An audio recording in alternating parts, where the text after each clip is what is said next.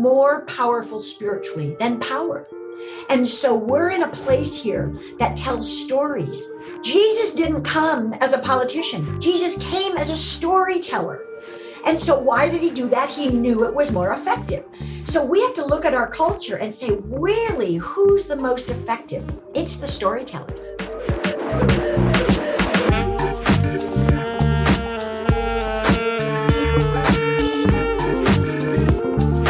This is the Act One podcast. I'm your host, James Duke. Thanks for listening. If you like what you hear, please subscribe to our podcast and leave us a good review. My guests today are Jim and Karen Covell. Jim Covell is an award winning composer who writes music for film, television, theater, and the concert hall. Karen Covell is an independent producer of film and television, as well as the founding director of the Hollywood Prayer Network. The Covells have written three books How to Talk About Jesus Without Freaking Out, The Day I Met God, and The J Bomb.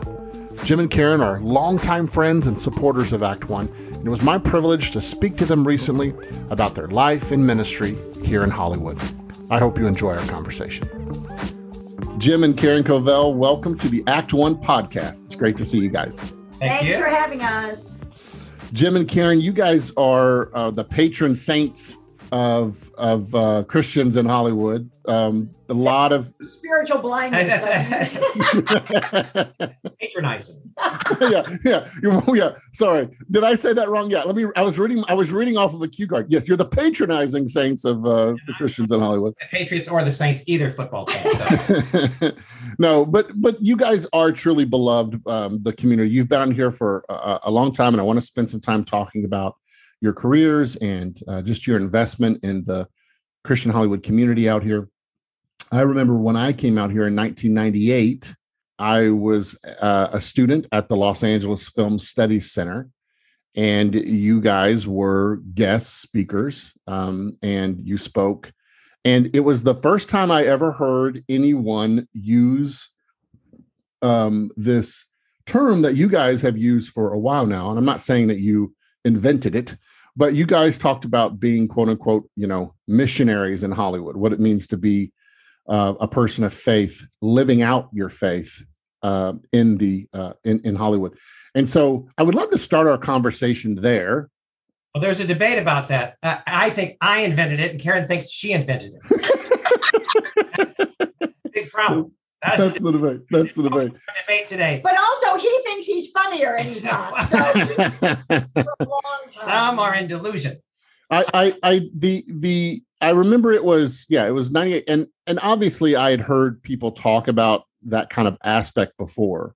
Um, but you guys, uh, you guys present a case for it. That, that's the thing that I love about your heart. And I think the thing that is just so powerful is you guys for years have presented, have made the case for the need for people of faith to come out here and treat Hollywood almost like a, a tribe of people that a missionary would go to and they get trained to and be prayer support and all that kind of stuff. So let's start there. Let's let's start with you guys' pitch for those who are listening on what it means to be a person of faith and coming and living in Hollywood and working in Hollywood.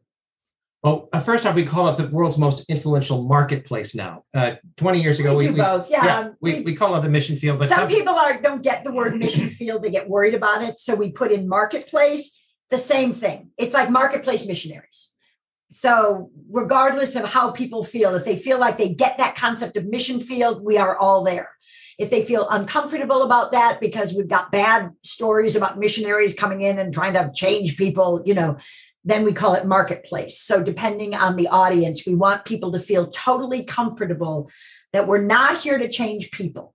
We're here to recognize a spiritual need in a people group, and we get the opportunity to come in and use our gifts and talents and share our faith along the way.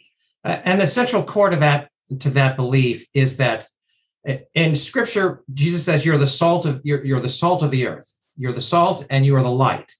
Um, so if we're salt, salt does two things. Salt makes things more flavorful. So which is what believers here should be. We should be make we should actually we bring out the flavor. We are not the flavor, but salt brings out the flavor. And then as Dean Batali would say, we keep the we keep the place from rotting. So we keep things from rotting. We make it better. We're the salt, and and we should be the light also. So I think I think that's the central biblical truth about this. Is why it's why as believers anywhere they go, they should be the salt and they should be the light. So that's where that's where the basis of it starts. And it, it hit us years ago when we first we did not come to Hollywood to to minister to do anything with the church. We we were totally focused on our careers.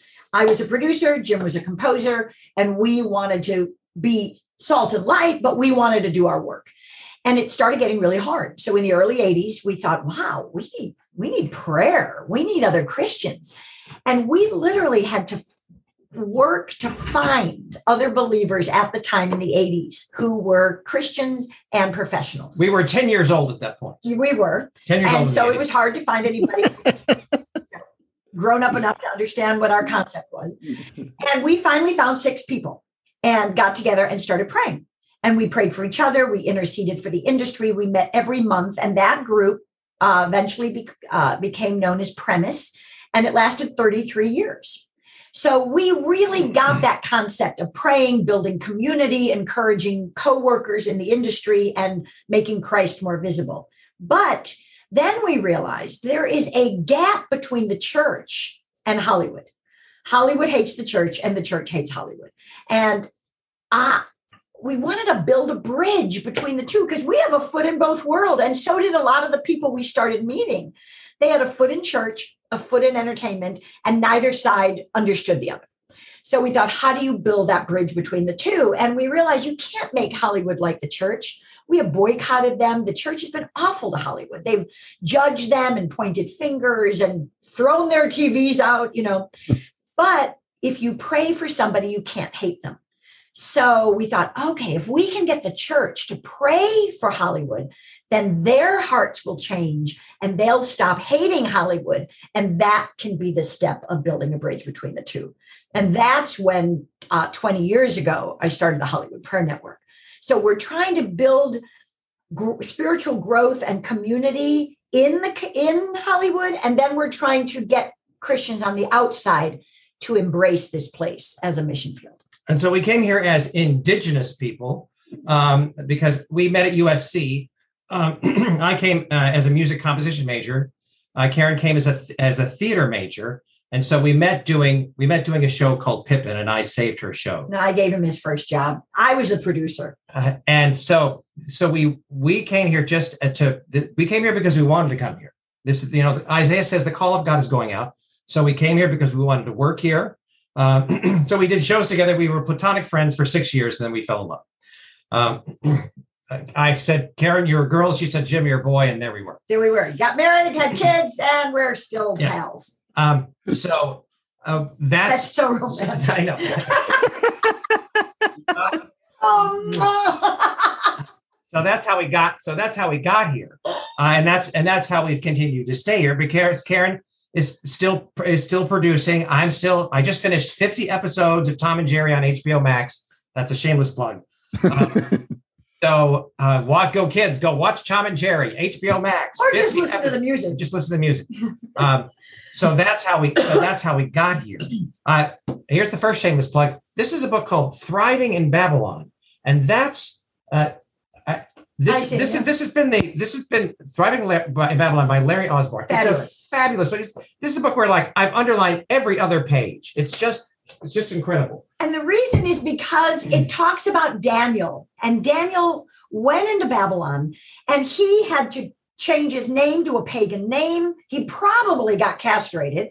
He had to teach the seers and all the dark witches and everything of that time, he was thrust right into the middle of that. And the only thing he said he would not do was eat their food. He was willing to give in to other things in order to make an eternal difference, in order to bring God and serve God in that place. And we see the exact connection to Hollywood. I it's like being thrown into the writer's room at a Netflix series. That's exactly what happens. That's where you're thrown into, and then you have to decide what your, you know, what your what your list is, what you're going to hold on to. Mm-hmm. Uh, again, you're in Babylon, uh, and and every Christian is different. We all have a different yeah. line to draw. It, and it also depends not only on our faith and our personalities, but on our career choice. Actors have harder decisions to make than assistants. It, it depends on where you are and what you do, but we want to encourage every believer not to be like anybody else, but to find out with their walk with Jesus, what are their choices? How can they grow in their faith? How can they be faithful to Him? But not be so legalistic about, I can't do this, I can't do that, that we're not effective. Yeah, that's good.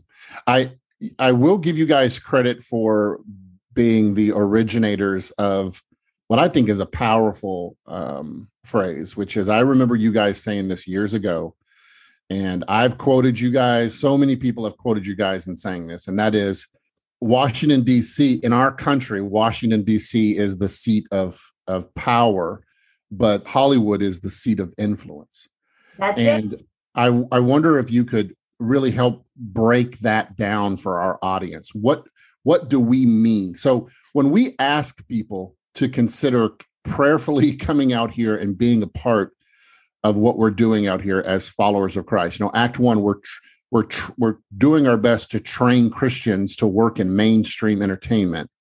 Uh, what what do we mean when we use language like Hollywood is the seat of influence, and how how how can we be influential as filmmakers and as Christians working in the business? Uh, well, first, when when I've we've talked to people in Washington about that, and the people in Washington will say, "Well, you know, Washington is just Hollywood for ugly people." So, so just start there. So if you're ugly, Washington. If you're beautiful, come here. Otherwise, they're just the same. but the thing that's amazing to us and why we're so passionate about that is that we don't understand as Christians that the influence touches the heart, the power gets to the mind. So we facts go straight to the head, stories go straight to the heart. Facts go to the head, stories go to the heart. And and we know that hearts are influenced by stories, by by by moving hearts. And I think I think maybe the, the best example is when you started the, when you started Hollywood Prayer Network, you thought there was at that point gazillions of people would pray for politics. Oh my gosh. I talked to a friend who started a, an email chain of people praying for American politics, got like 5 million people within a couple years. And I thought, if I could get 5 million people to pray for Hollywood, the world will change. Well, here we are 20 years later, and I have like 20,000 people. And what we learned along the way is the spiritual battle. Yeah. Christians will pray for our president, pray for our mayor, our, our congressman, our councilman, whatever it is. Politics is something every Christian embraces because they think that's where the change happens. But there's this spiritual battle that the enemy says, oh, don't waste your time in Hollywood. That you'll lose your faith if you go there. Get a real job. Those people are hopeless. And so the enemy keeps Christians away from a place that's touching hearts and changing lives and changing, uh, creating culture. And so we have to realize that influence is more powerful spiritually than power. And so we're in a place here that tells stories. Jesus didn't come as a politician, Jesus came as a storyteller. And so, why did he do that? He knew it was more effective. So, we have to look at our culture and say, really, who's the most effective? It's the storytellers. Now, ironically, the biggest gross export in America are video games. It's the storytelling, it's the yep. interactive part, it's emotionally getting us. If there are more Christians in video games, we don't even need Christians in politics. Put them in video games. Yep. It will change the world. Uh, C.S. Lewis C.S. Lewis, who is probably the um, the world's greatest apologist, uh, said, "Any amount of theology can now be smuggled into people's minds under cover of romance without their knowing it. Any amount of theology can now be smuggled into people's minds under cover of romance or art without their knowing it. So uh, that is the way. Uh, that's the way we influence the world is through art, through storytelling, um, and uh, there's a great uh, so there's a great podcast, and this is the second shameless plug. If you go to jamescovell.com, go to jamescovell.com, and there's a thing that says creative community. On that creative community tab, there's a there's a, a talk by Tim Keller, talk by Tim Keller, uh, and it's about the influence of, of the friendship between Lewis and Tolkien and the Inklings, who were a gr- group of writers that got together, uh, drank and smoked on Tuesdays, got together on Thursday nights at their uh, in their rooms at Magdalen College, and were writers and just tore each other's scripts apart and really created a deep, deep uh, theology in their art uh, and in their in their between their art and their theology. That that was the first step. From so, Oxford, England. From yeah. Oxford, Oxford, and then second off, they they knew that art was the best way to influence culture. Art was the best way to influence culture. Um, thirdly, they had a community, and they knew that that was critically important. And fourth, they did it because it brought them joy. They weren't doing it to become. I don't want to. I want to become a famous writer someday. So those that aspect of how uh, of how we as artists are here and we're here to literally change what because those guys got together guys and women got together they had a creative community and that creative community literally changed the face of the planet because had it not been for cs lewis uh, tolkien never would have finished lord of the rings and also uh, had it not been for tolkien cs lewis never would have come to christ because tolkien led lewis to christ uh, and because of that um, because he finished lord of the rings then George Lucas said, I never would have written Star Wars without Lord of the Rings. There would be no Game of Thrones. There'd probably be no Marvel movies. They literally changed the planet because a group of believers got together and were in community and worked together. And they knew that that was the place to. There was no politics involved anywhere, none of that nonsense. And that's how the world changes. I and love that. now, we need Christians in politics. We need Christians everywhere. We need Christians in education. We need them in medicine everywhere. I'm not saying that. But what I'm saying is if Christians can get the understanding that they can have influence supporting Christians in Hollywood, praying for the creative people, and not just focusing on, well, that they've got too many swear words in that, or that offends me. Here's another thing I hope people can understand if they want the content of film, television, music, video games, internet, everything to change, the content will not change until the hearts of the people creating it change. And the hearts of the people will not change unless we pray for them, share our faith with them, build loving relationships with them, and lovingly lead them to Jesus. So, all the Christians that say, Well, I won't watch that show because there are too many swear words. Have you prayed for the person who created that show? Because I guarantee once they become a Christian, they won't write that same stuff anymore. And that's what I, we want Christians to understand, both outside and inside of Hollywood. Look, I, will I'll say it. I, I do think that we're in competition for quality people with going into politics versus coming into the Hollywood industry, and I I, I equate it to proactive versus reactive. I, I think I think working to create culture uh, as content creators, as filmmakers, as storytellers out here, I believe we're the proactive ones. I believe the politicians are the reactive ones. That's just my it's opinion true. on it. It's absolutely true because we are creating culture and they are legalizing it. Yeah, and they're reacting to it. And and if you look at every significant movement within our culture over the past 100 years, even um, but especially so over the past like 40 years.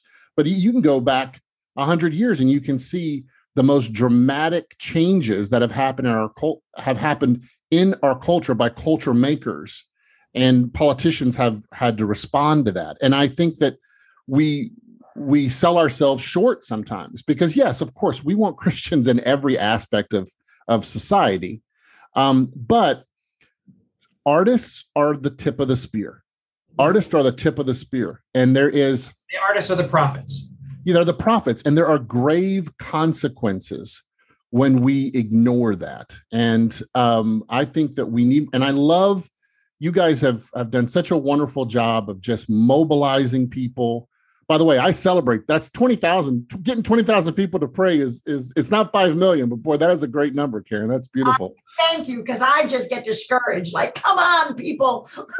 we'll, we'll we'll we'll get to five million one day, but boy, that's a beautiful that that's beautiful to hear that there's twenty thousand people around, uh, all over um, praying for for for the Christians in Hollywood. I, you know, for you guys, I, I'm sure there are times over the years that you have found yourself you know, discouraged. There's been plenty of times when you've been like, wow, this is a hard road to plow.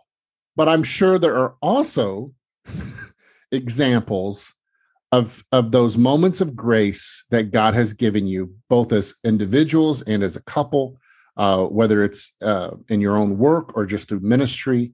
Those moments of grace that kind of keeps you going.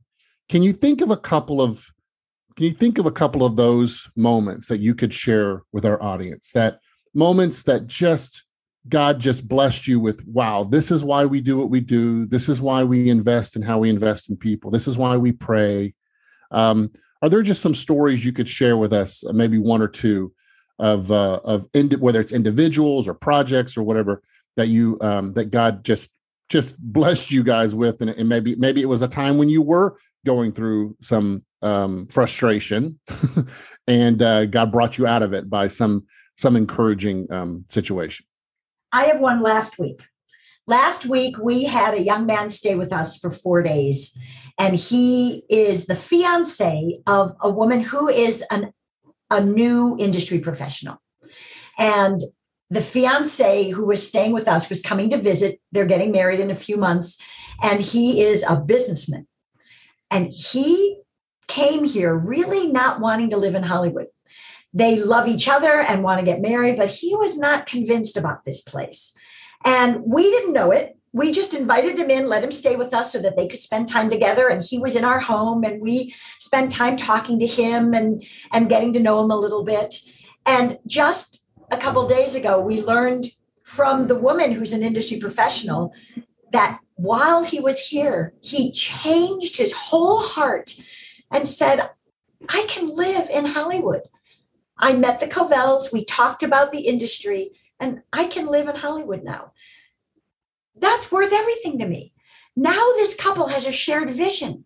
Now they can live here and she can fulfill the desires of her heart. He can be right here supporting her without that attitude that often comes with ignorance of, oh, no, not that place. That's a terrible place.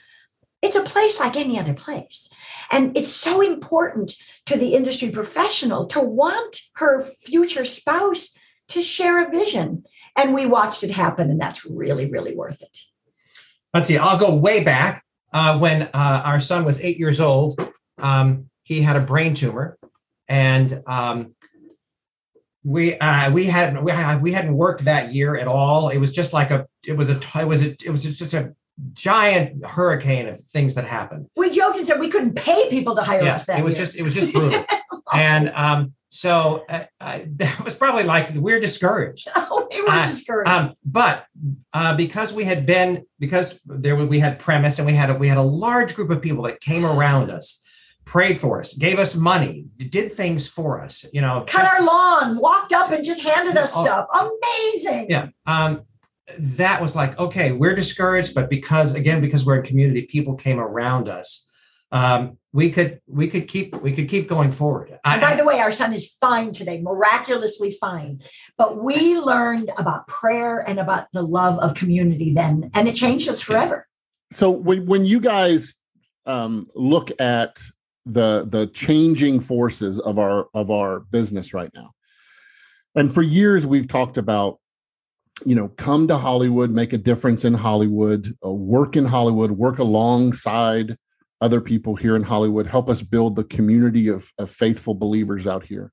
When you look at the changes that our our business is going through um, have you changed kind of the way you present that? Because the community quote unquote of hollywood has expanded outside of these zip codes right? Like what we call hollywood now is all over right? It's huge in georgia it's huge in i mean china and canada and even there there's all kinds of stuff developing um, in new mexico now and just all kinds of stuff. So i'm just curious looking at the changing landscape of of, of our industry um, how do we nuance this this call to action for Christians?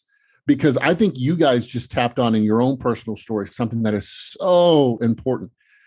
If people get anything from this podcast, I pray they get this.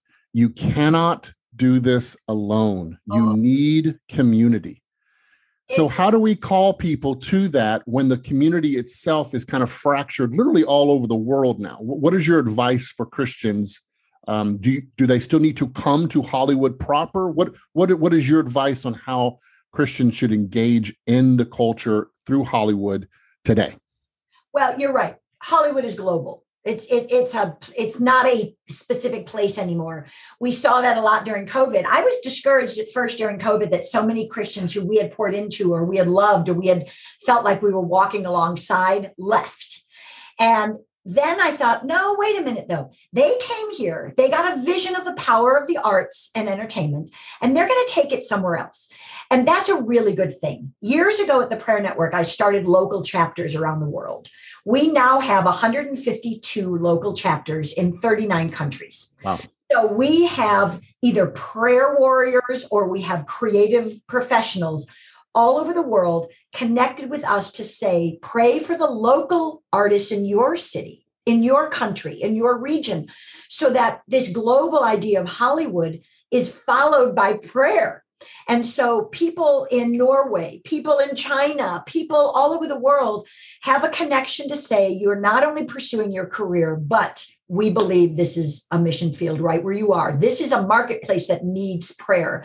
And we have prayer warriors everywhere. And that's been growing as Hollywood has has grown out of this specific LA locale. The, the, the chapters are growing. The people are getting this vision of, oh, wait, we can pray for people everywhere. We can be creative professionals anywhere. We still need community. We need prayer. We need the support of other believers, but we can be entertainment and art professionals anywhere around the globe. Yeah, and being intentional, starting your own Inklings group is the first Yeah. step. Yes. Uh, getting together and cultivating that because you know basically the pastor doesn't get you, your family doesn't get you, so you need to get with people that get you. Um, uh, and then second off, I think I think there still is the idea that well, I can just sort of be somewhere else and sort of do this thing. Listen, that, that that's not true. That's just not true to, to a certain extent. Uh, that if you want to write, if you want to write television, um, you need to be in Los Angeles. You need to be in community, and you need to you need to be there. If you want to be in theater, music theater, you need to be in New York. If you want to be in the music business, uh, in general, if you're a songwriter, I guess you probably need to be in Nashville. Um, if you want to be a composer, you just pretty much got to live in Los Angeles. That's just you know you can't be a and now yes you can be a composer and become successful here, and then maybe you can go start your studio somewhere else. But that's just it's location, location, location. It's relationships, and if anything, we found during the pandemic, relationships are not fostered over Zoom. They're they're not. You have to be in the flesh and touch this person and say like, oh, I see. Yeah. So that's that's uh, I I believe that's somewhere in people's that idea. Well, I'll just go move somewhere else, come away. I'll raise my children in someplace safe. Well, that's just a that's a lie from the enemy. We raised our children right here uh, in Los Angeles. They went to public school for seventy five percent of the time. They love Jesus. Um, uh, they are out doing their own thing now, and we're still here. So we're still here, and we're in relationship, and that's um, that's critical. We're here for two things: uh, to love God and to love others. And that's it. Now, it is fabulous how the industry is growing in Atlanta. It's growing in Louisiana. It's growing in Texas. It's growing in Canada. It has been growing in Canada. Yeah. It's been there are other cities that are that are either starting, duplicating, or expanding on the Hollywood community, but they still need community and they still need that mindset. Because I had a friend tell me not long ago from Nashville saying, I envy your Hollywood community of Christians because everybody in Nashville is a Christian. And so we don't feel the need for each other. We don't go out of our way to pray for each other, to spend time with each other, to encourage one another. And he goes, I envy that because I want to be needing community to the point where we are strategically making an eternal difference. I don't want to be mediocre and just assume, well, everybody's a Christian. So I think that's a gift that we have that. And I want to see that in other cities. I don't want people to go somewhere safe and then just kick back because everybody's a Christian. We still want artists to be on the edge to say, we need Jesus, we need each other, and we have to take steps to really make that happen. That's really good, Karen. I I, I think that yeah, we, we're we're I've definitely had those similar conversations with people in Georgia and um, and Tennessee. I, I want to ask you guys a little bit about living your faith out here in Hollywood in the industry. Uh, uh as you mentioned, there there's fewer of us out here. The remnant. And, yeah, the remnant. And so, with that comes this uh, huge need and value, obviously, for for um, just growth as a person of faith, like not just to have a stagnant faith that just um, that just kind of sits there and doesn't really grow. And and I and I think the, the scripture is full of of um, calls to action for believers to develop their faith, to grow in their faith, to um, to uh, mature in their faith. And um, and yet there's all kinds of things in in our culture in our in, in this area that kind of war against um, uh, some of this stuff and, and not not probably dramatically different than pretty much any place else in the world uh, because there's always going to be things coming coming against the church. But at the same time it does feel at times out here it does feel maybe a, a more of an intense pressure. So my my question to you guys is this. How do you counsel how do you counsel and encourage Christians to live out their faith working in an industry that isn't necessarily um, comfortable with their faith? How do you encourage them? Because, you know, at, at Act One, I often uh, ask our students, one of the most important things you can do is not be weird, right? Like, like just don't don't be weird about your faith, right? Like live your faith out, love people, be Jesus to them, just don't be weird you know and so um to all people so that some might be saved we don't have to be outcasts to have an influence we can be enjoying them being like them in the sense of of being an artist being creative walking alongside understanding them and then having the confidence that we have a message and a love that they haven't experienced uh, it's being authentic yeah. Okay. So if you're uh, if you're being authentic is probably the first and foremost thing that uh, and being genuine because people are attracted to that. Uh, you know, in the and again in the writers' room, uh, the idea gets popped out there, and nobody says, "Well, what do you think? What do you think? What do you think?" And they're just looking for someone that has an opinion that is settled in their opinion and what they believe. So I think authenticity is probably the is the first thing. And the second thing is that we really have to love the people that we're here with. We can't have people as projects. I'm at this workplace because I know the bosses need to become Christians. Well, do you love them? Do you know who they are? Do you spend time with them and ask them questions and learn about them and share life with them? We, we learned a great thing just recently from a, a friend of ours who is a missionary in northern Uganda very difficult place. And she said that she was driving from one city to another years ago and felt fear like, wow, I, I'm, I'm, this is scary. And she stopped her car and said, Lord, I am so sorry. I feel afraid. I think I need to have more faith. And she said she felt the Lord saying to her, No, you don't need more faith. You need more love. You need to love these people. If you love them the way I do, you won't have fear. And I think that's the problem with Christians. We have anger and fear because we don't love people enough. And if we really are called to a people group where we are sharing gifts and talents, we're sharing careers, we're walking alongside them, we have to love them so much that the obstacles don't discourage us. The the closed doors are just a part of the about the culture. And we're not um, angry or afraid or frustrated we just love them so much that we know that's the reason we're here. Uh, jeremiah 19 uh, 9 and 7 says but blessed is the man who trusts in the lord whose confidence is in him. He'll be like a tree that's planted by the water that sends out its roots by the stream. It doesn't fear when heat comes. Its leaves are always green. It has no worries in a year of drought and never fails to bear fruit. So it's where our confidence is placed that is the crucial is the crucial thing. So I, I tell this story when I'm talking to Act One or when I and talk to any group of, of, of students. I say we have to have confidence, and where we put that confidence is crucial. So I was called by a music supervisor over at Universal to come uh, send my reel over. So I sent my reel over, and then so I start the follow up calls to get the meeting because this person said uh, she said she wanted to meet with me. So I I started to make the calls, and then I start to get the runaround like, oh, I'm sorry, she just stepped out. Oh, I'm sorry, who's calling? Oh, she's not available right now. And so it's about five or six times, and finally I realized I'm not going to get this meeting. Five or so there's like five or uh, like five or five or six phone calls, and then finally I tell the assistant the last phone call. I said, Mary, I just want you to tell your boss if she knew who my father was, she probably wouldn't treat me this way. So thanks very much. So I hang up.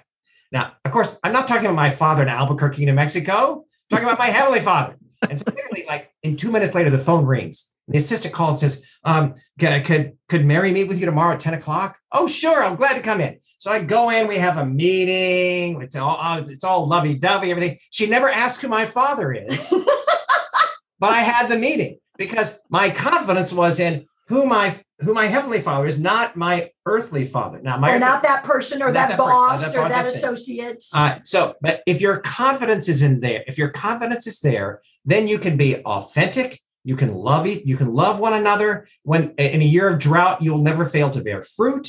Uh, all these things are all these things are uh, essential in where your confidence is, is placed. So that's first and foremost. And if our confidence is in the Lord, we can get through hard times. One of the things that we get sad about with some Christians here is when things get hard, they think God is letting them down. And that's not true. God never promises us that it's going to be easy, that because we love Him, everything's just going to be handed to us. God's never going to give you more than you can handle. That's a lie. He's It's a going to give you way more than you can handle because then you need Him. yeah uh, it's, this is a uh, in first uh this is in first corinthians it's, it says friends we don't want you to we don't want you to be unaware of the difficulties we experience. We were under great pressure far beyond our ability to endure so much that we wanted to die. But this happened that we might not rely on ourselves but on god who raises the dead. And that yes he's going to give you more than you can handle. This is much too difficult for you but he's put you in this place because he wants you to give him the authority to let you to let him lift you up And we've gone through crazy hard times where it would have been so easy to give up. And we would have felt like God was showing us this wasn't right. And the fact was, God was building our perseverance. I don't know whether it's stubbornness or faith, but man, he has built it up in us because we know the, the goal is ahead and we can't look at the at the ditches in the road we have to look at the goal and say we're headed that direction. And god is with us. He's encouraging us. He loves us. And he's going to care for us along the way. Yes, that's beautiful. We may have been in a ditch but we are never in a rut so. Yeah. Well, I, I, you guys are touching on a lot. There, a lot of, One of them- we're never in a rut. never in a rut. No we're in a rut but We're we're never in a ditch. I think that's the- I- anyway it doesn't matter.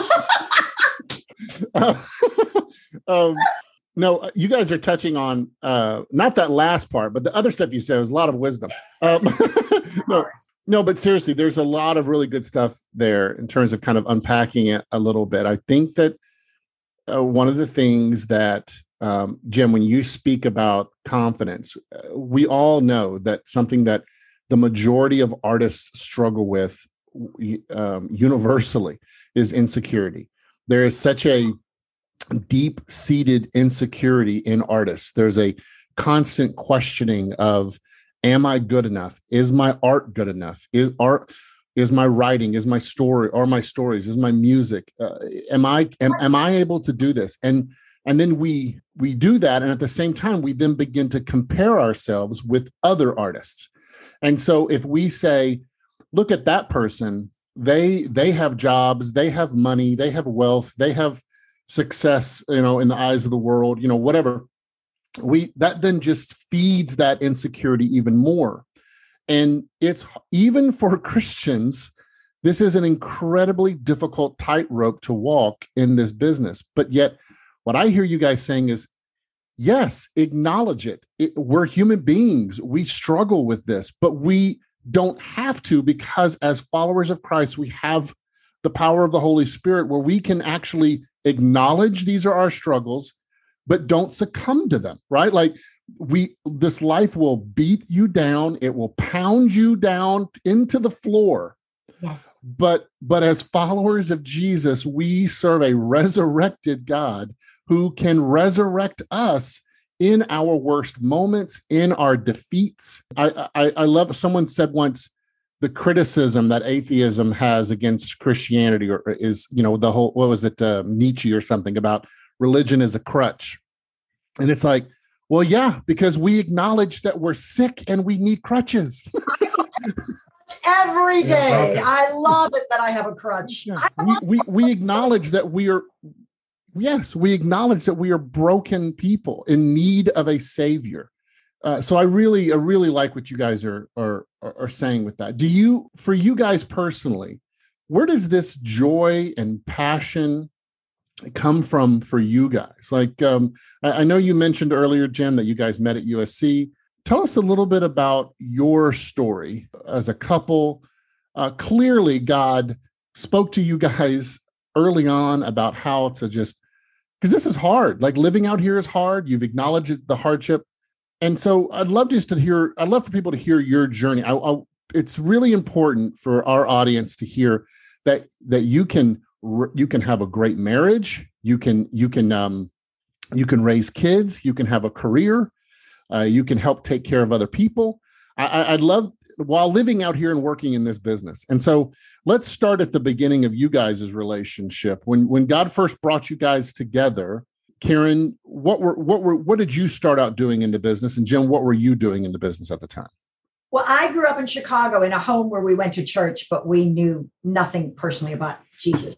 And I came to USC to be a theater major. And I was assigned a college roommate who was a committed believer.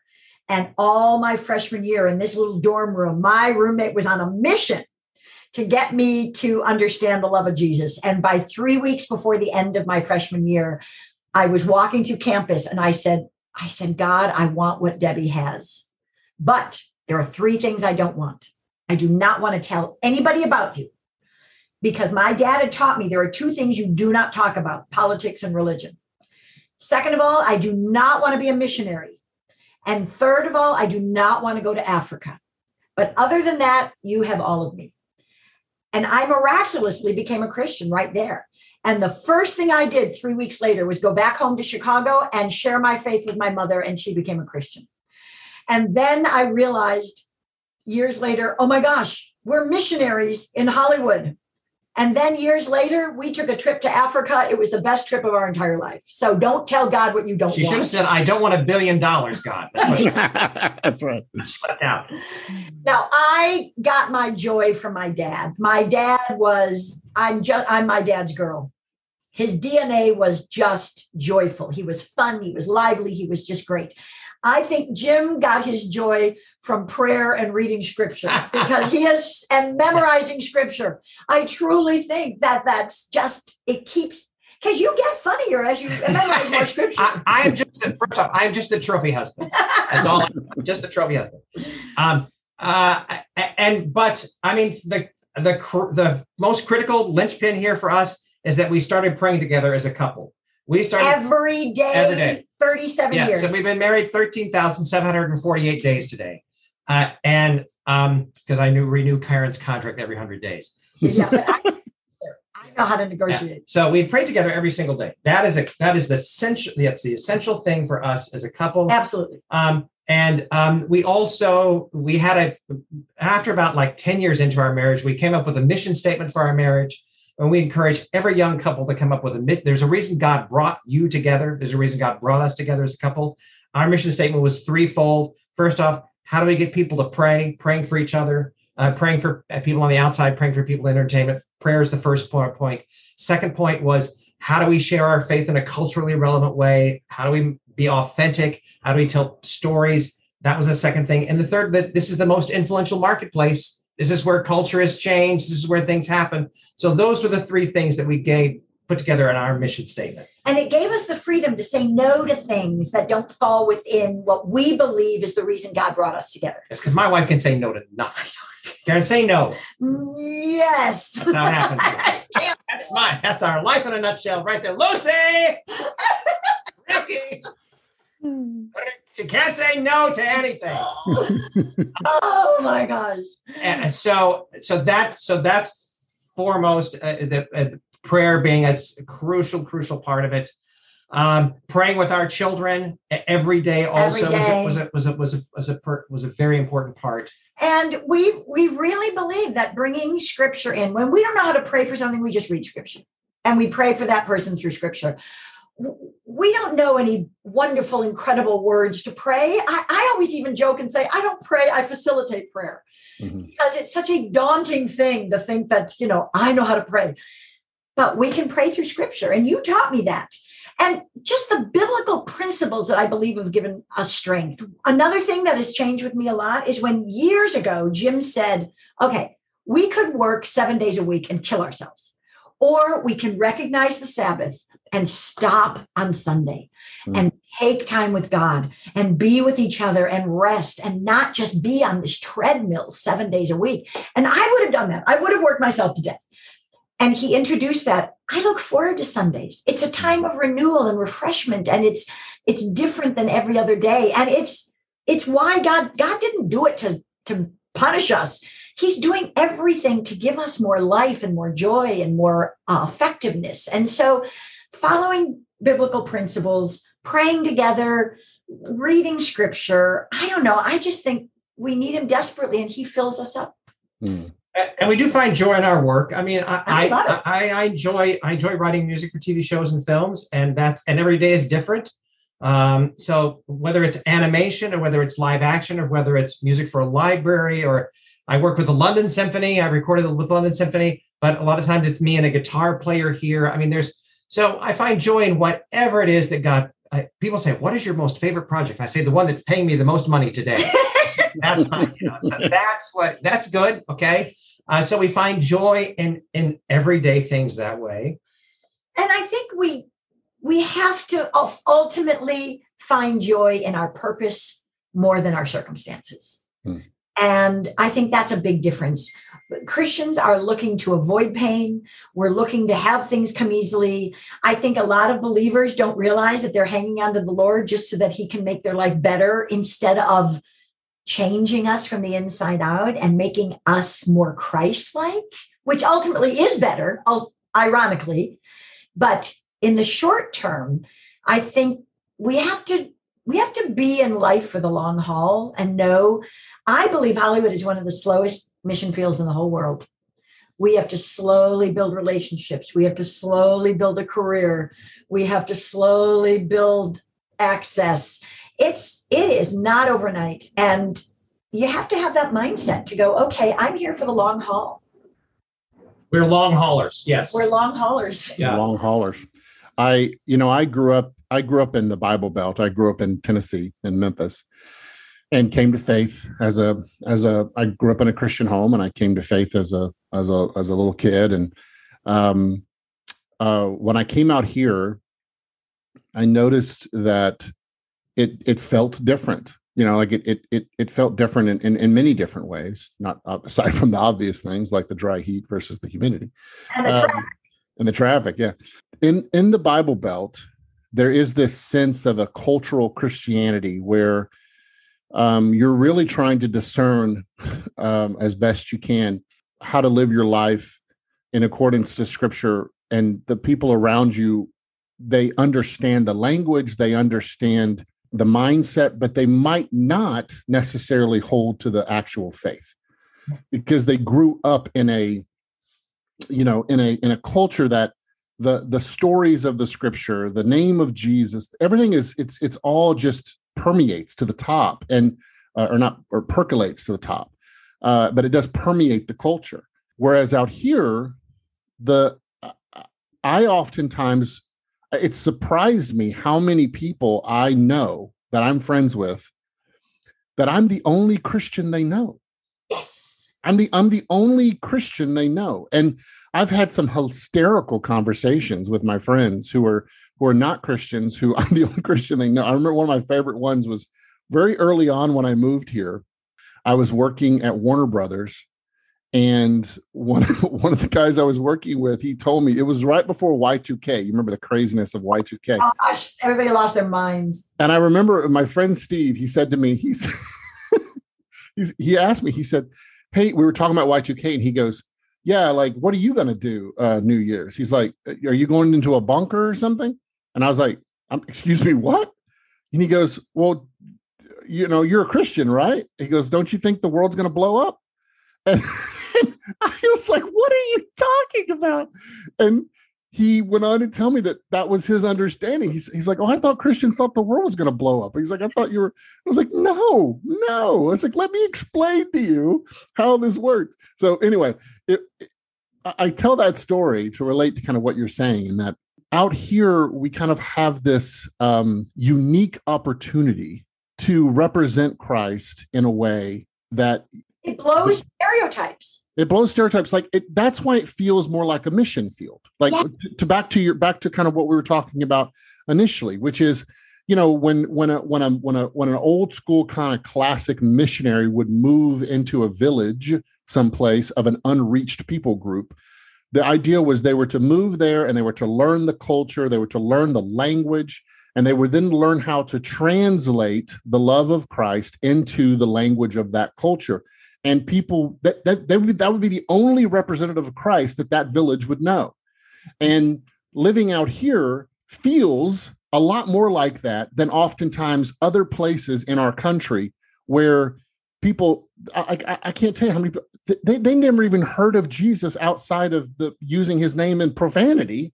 Exactly. Or, yeah. And so for you guys, one of the things I think is find so beautiful is that you guys have embraced this life.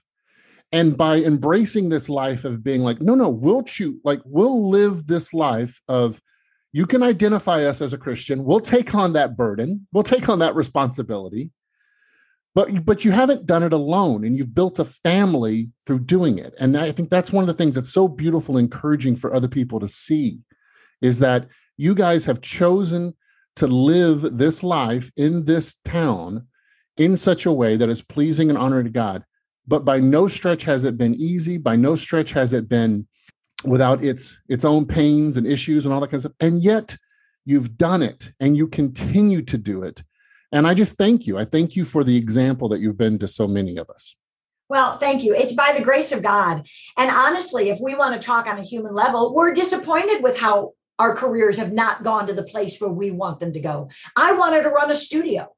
I wanted Jim to be the top film composer of all time. And it we're not there. But we have so many other rich joys along the way. And I wouldn't change it for anything in the world. But there are so many stories while you were talking that I think about about this culture here. I mean, Jim scored a movie.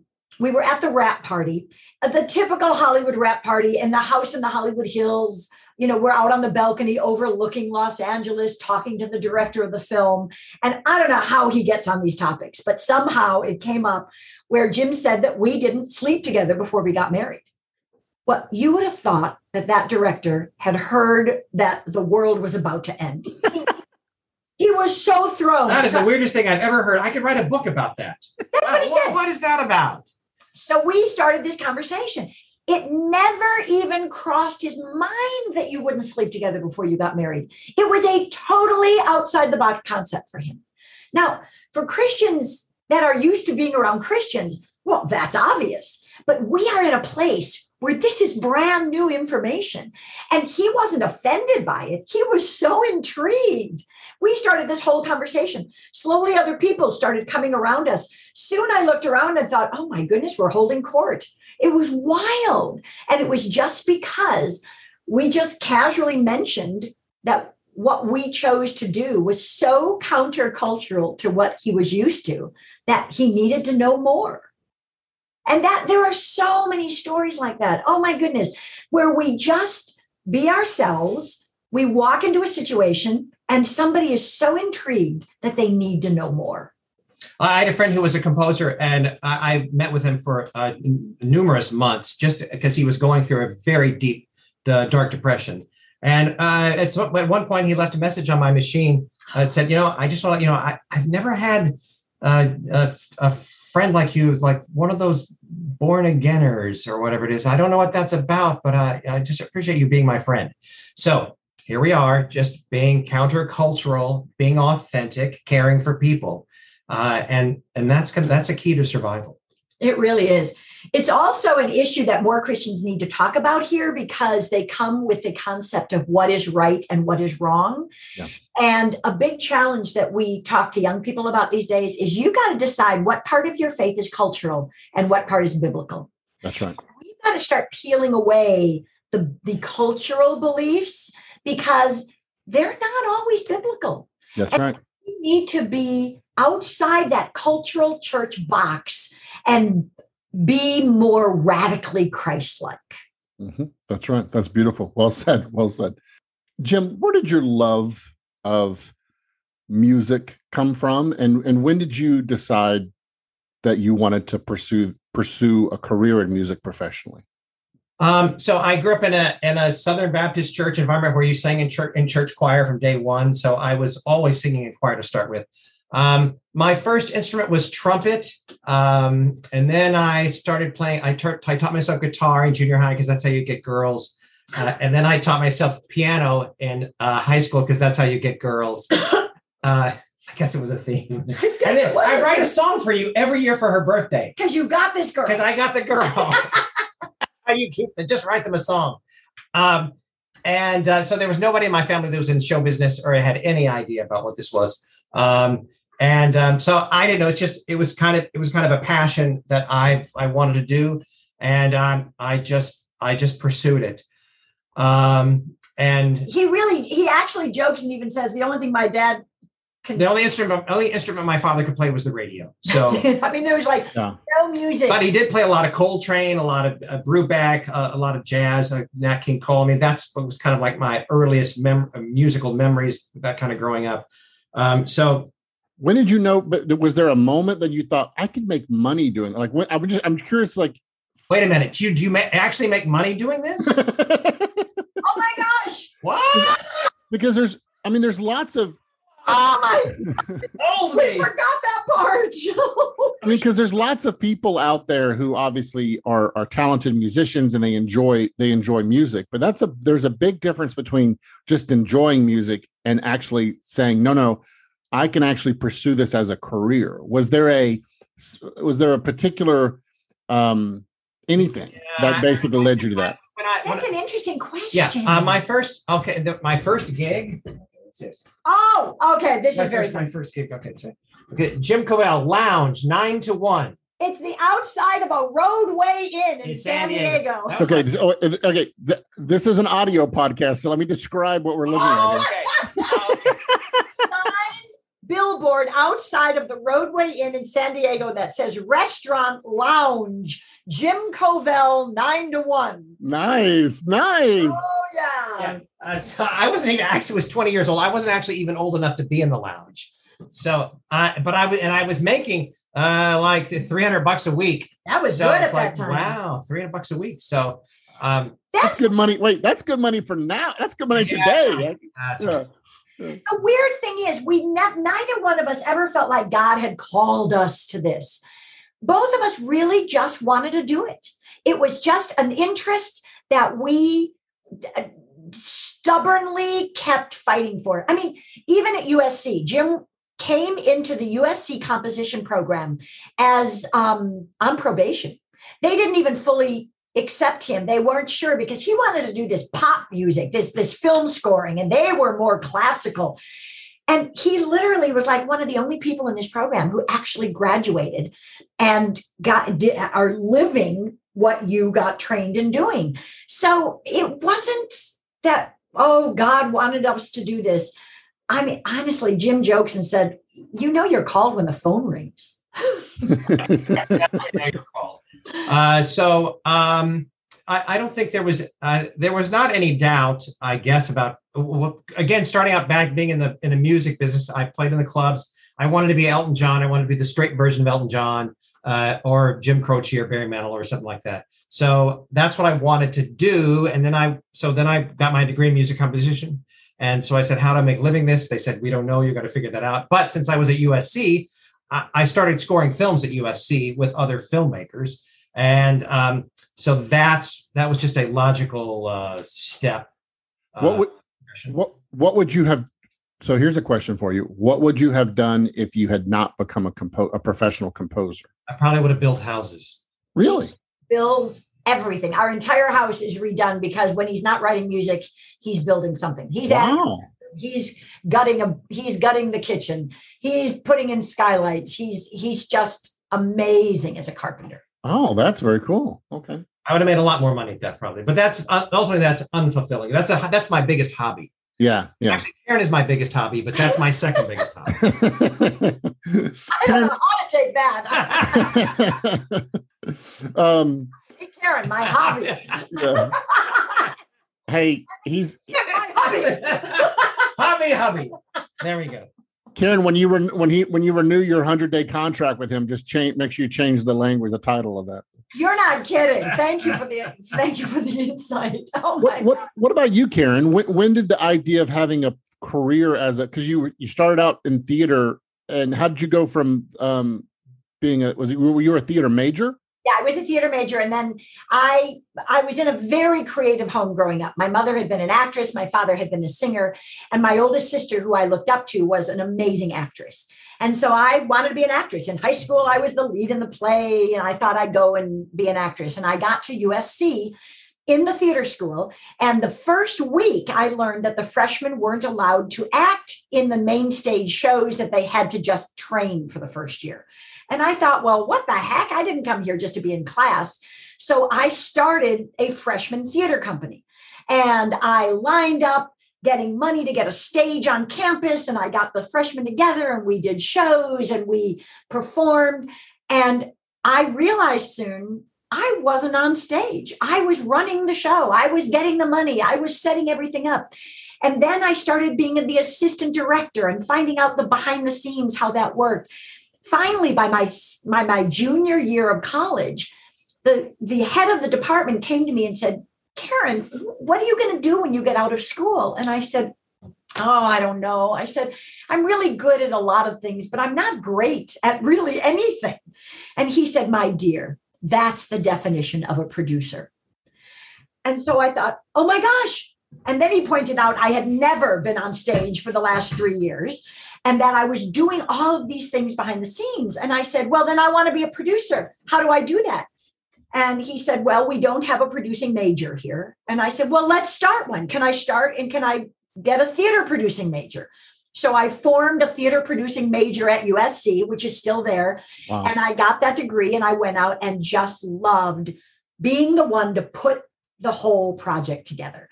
So I thought I was going to be in theater in LA until I graduated and find out there is no way you can make a good living at theater in LA. so I got a job at a TV production company and started getting really excited about that. And now I produce shows, I create ideas, I have a producing partner, and we're working on projects. And I just love it.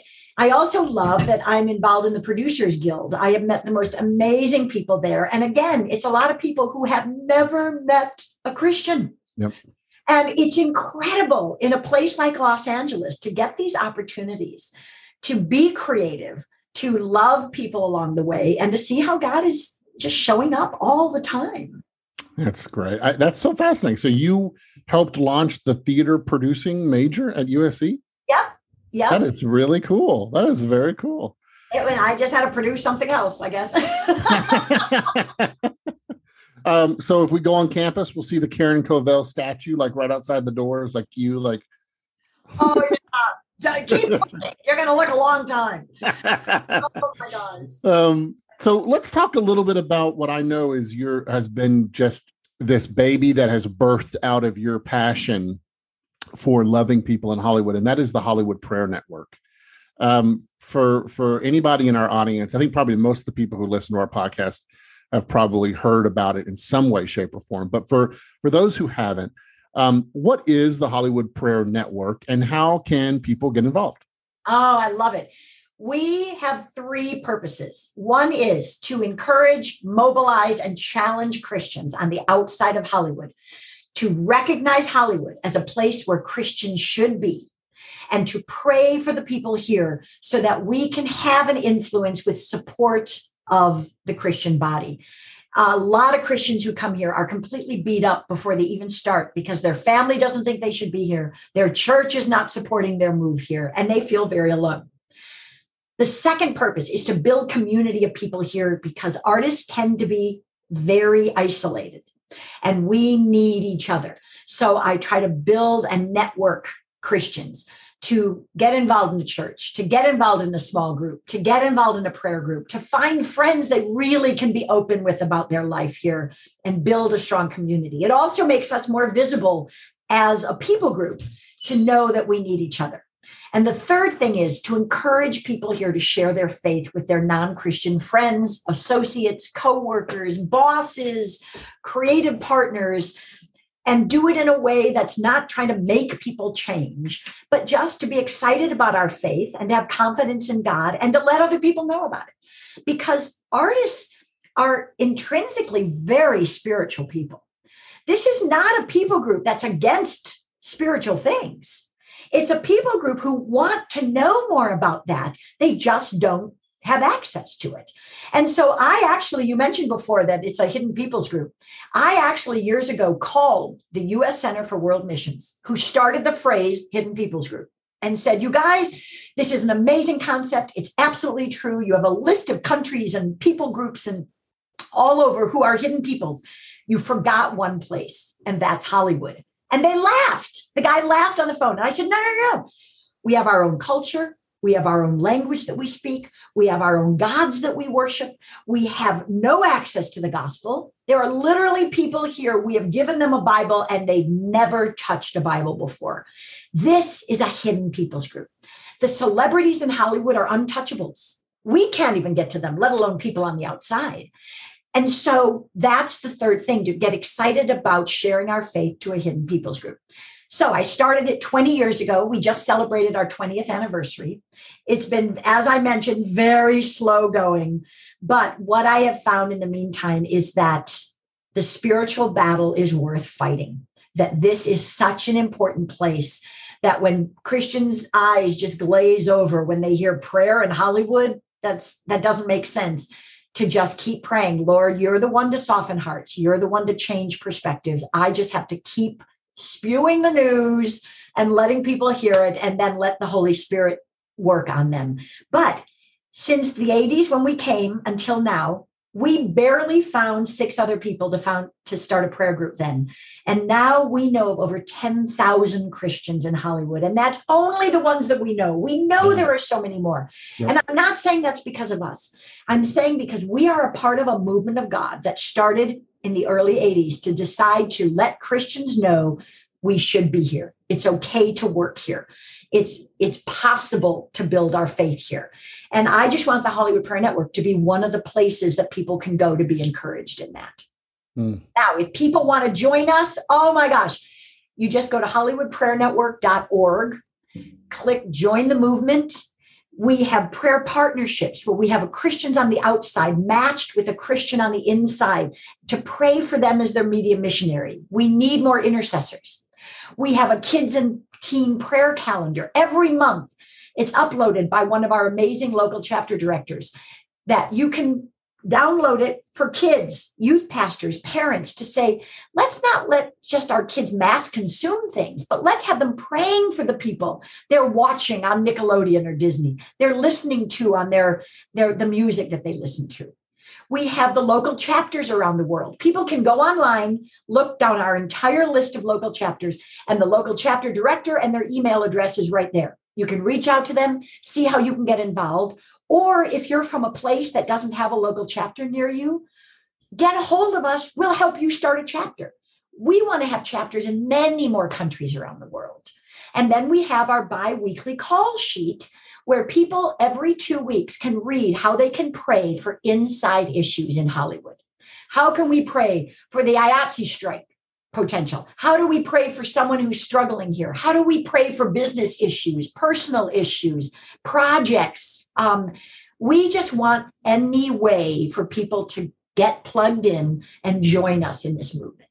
And if you'd like to support Jim Covell, go to jamescovell.com. I'm accepting all donations. You are you are hopeless. I love it. Hopefully, they're going to send me money. I love it.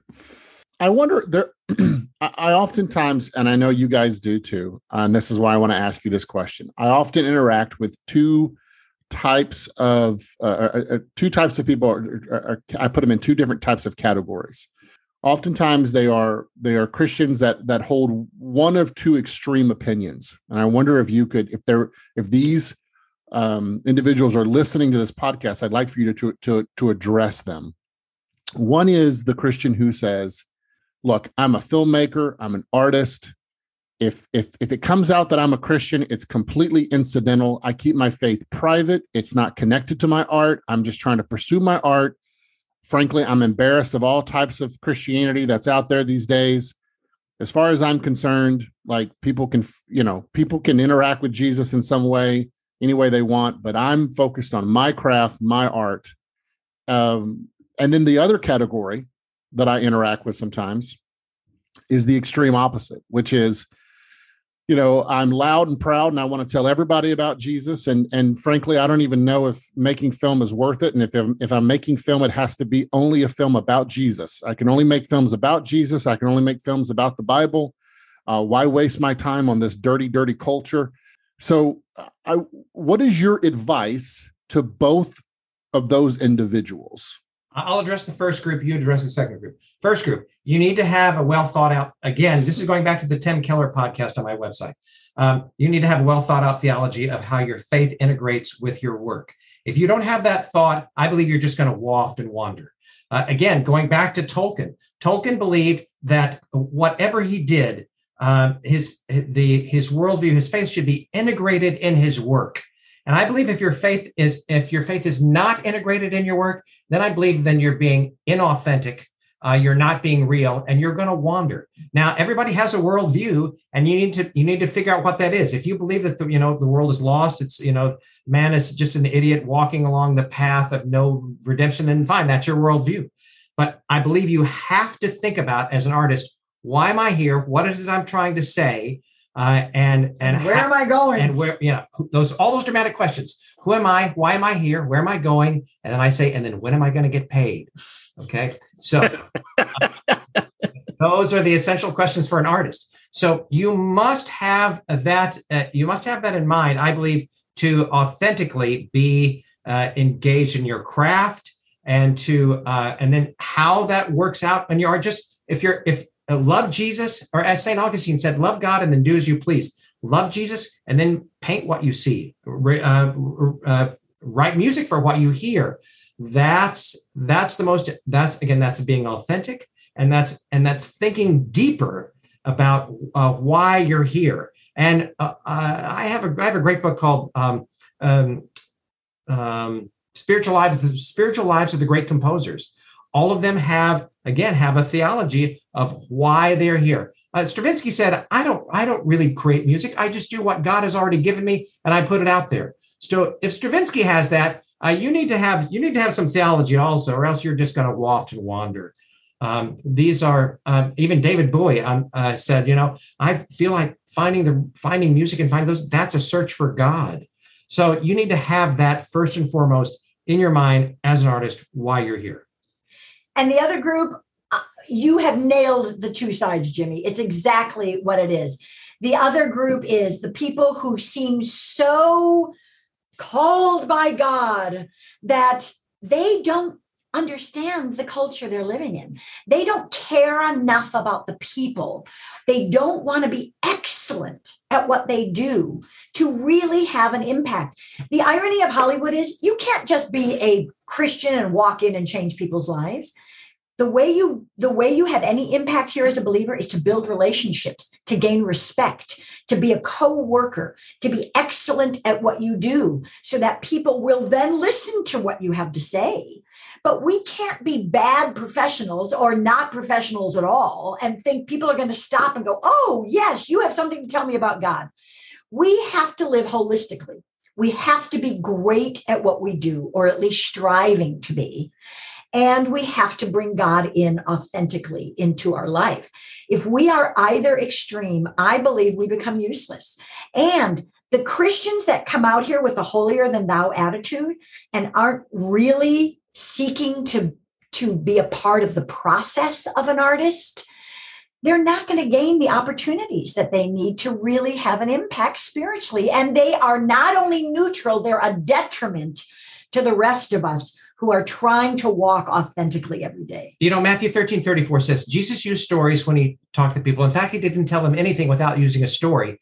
And then Mark, it says the same verse. And but then it says at the end of that verse, it says, it says, and when he was alone with his disciples, he went back and explained the meaning to them. So when Jesus told stories, he didn't even, he wasn't even out there with the story. He let the story be, there was a mystery to it. Like, what is this about? He wasn't hitting them over the head with scripture in that sense.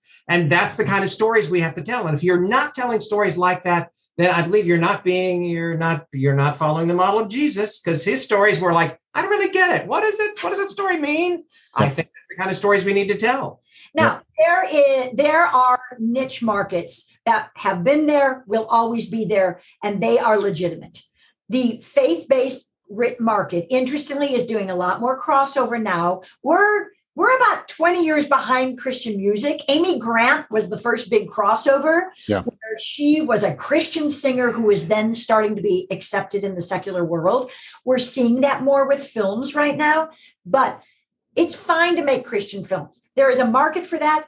If you want to make a martial arts film, there is a market for that. I believe you should make horror films because if you make horror films, you can just put uh, evil right out there, and you can put Jesus right out there with a uh, somebody put out a cross, and you can just say, "Jesus, get behind me," and you can kill demons or zombies or whatever. Yes, and that's a niche market. But we feel like we are here to reach a secular market where we integrate our faith with our skills and our gifts. We love people along the way, and we offer what we have when we sense God leading us to someone who wants to hear. And oftentimes, it's people just coming up to us and saying, "Why are you different?" You know, it's it's not that scary or hard. We also pray for people, and when you pray for people, get ready because yep. it is not going to stay bland. Believe me, that's not going to happen. so, the people that are too spiritually minded, we really want them to integrate being all things to all people as well. And people that are too just just get my career going minded we want them to integrate more of their faith into it otherwise i think they're missing the full abundant life that god has for us absolutely absolutely i I think also it comes down to I, I, think often of just humility. Uh, it's like both both groups need humility. Good point. They, they, they come with a there's a level of arrogance that they come into it, and it's like you know Scripture talks a lot about humility because the choice is either you either humble yourself or God humbles you, and I would much like Scripture says you know either embrace humility or be humiliated, and I would much rather embrace humility. Yeah. And and and and so for both groups i think the can go look there's a there's there's more to this. There's more to this and there's a lot more to learn. I want to wrap up our time. This has been one of my favorites. I love you guys. It's just such a joy to best you've ever done this is the best it is. you've ever had. Okay you just now no longer is it. That's yeah.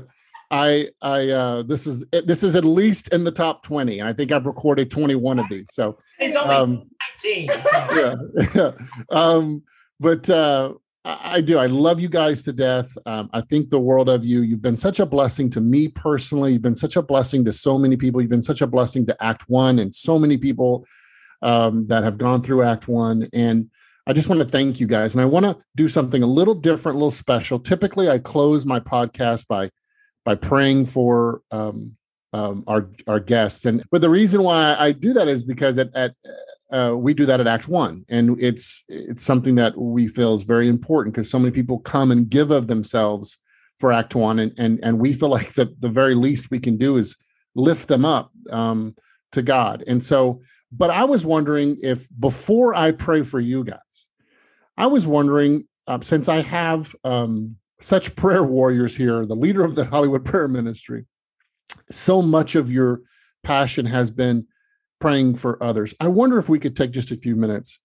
would you guys pray for my audience? Pray for those who are listening to this podcast. We've got professionals. I could tell you, I won't mention names, but I've been contacted by some people that are significantly high up in the industry who have found us through this podcast and listen regularly. I've obviously been contacted by people who are amateurs who are just starting out.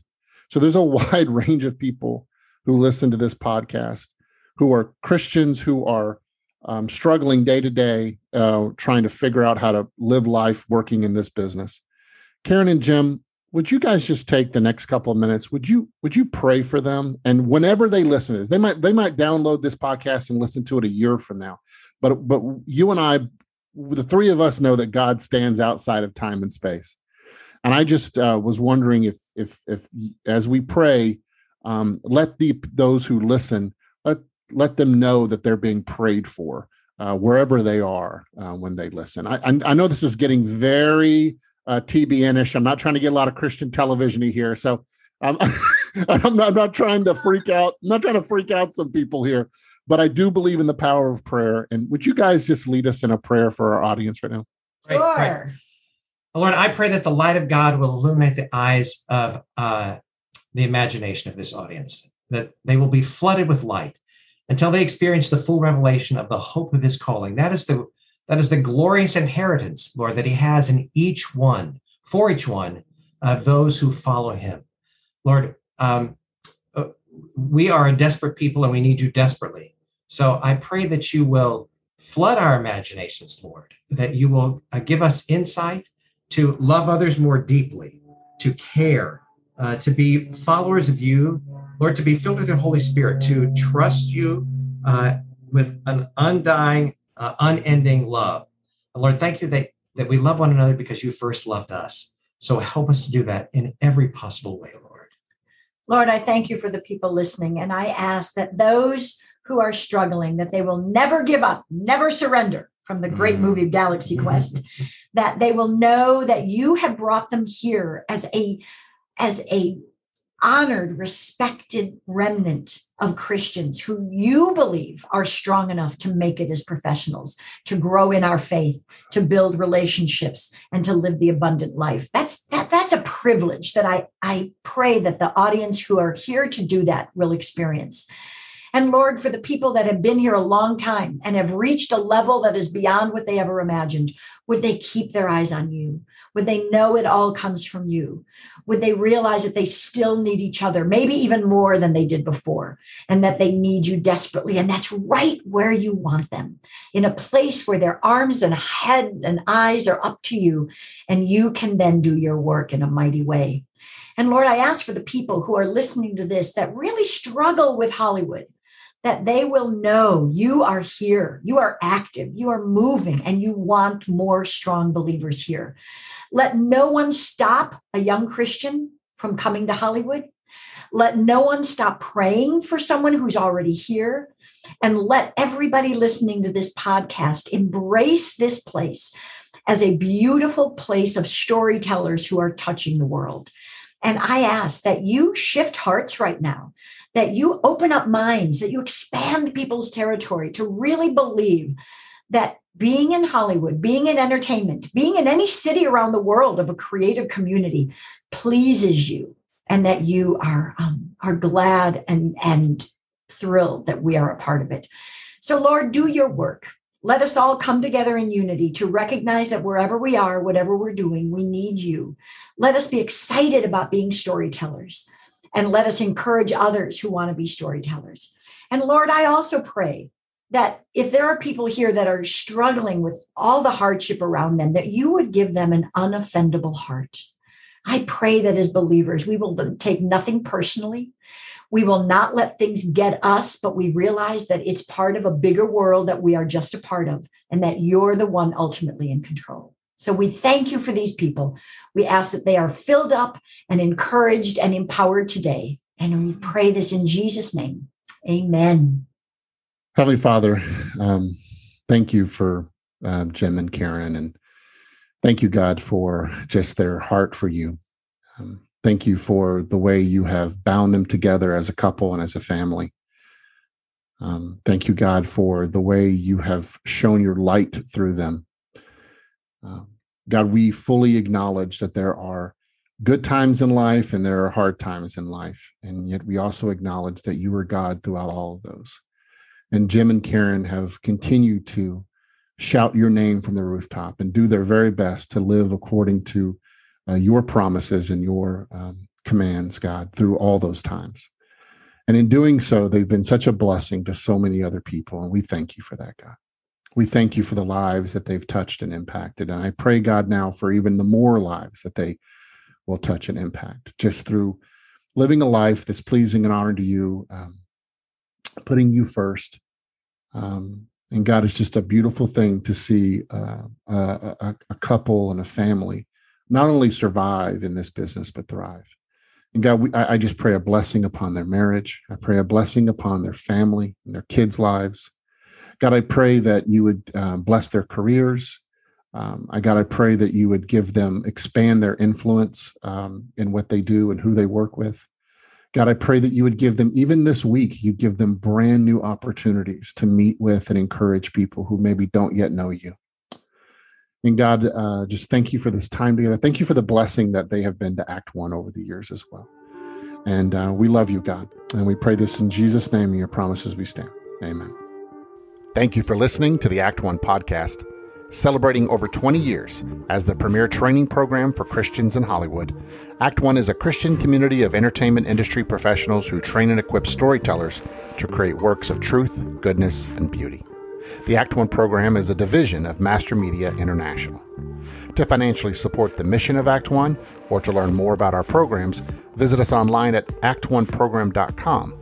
And to learn more about the work of Master Media, go to mastermedia.com.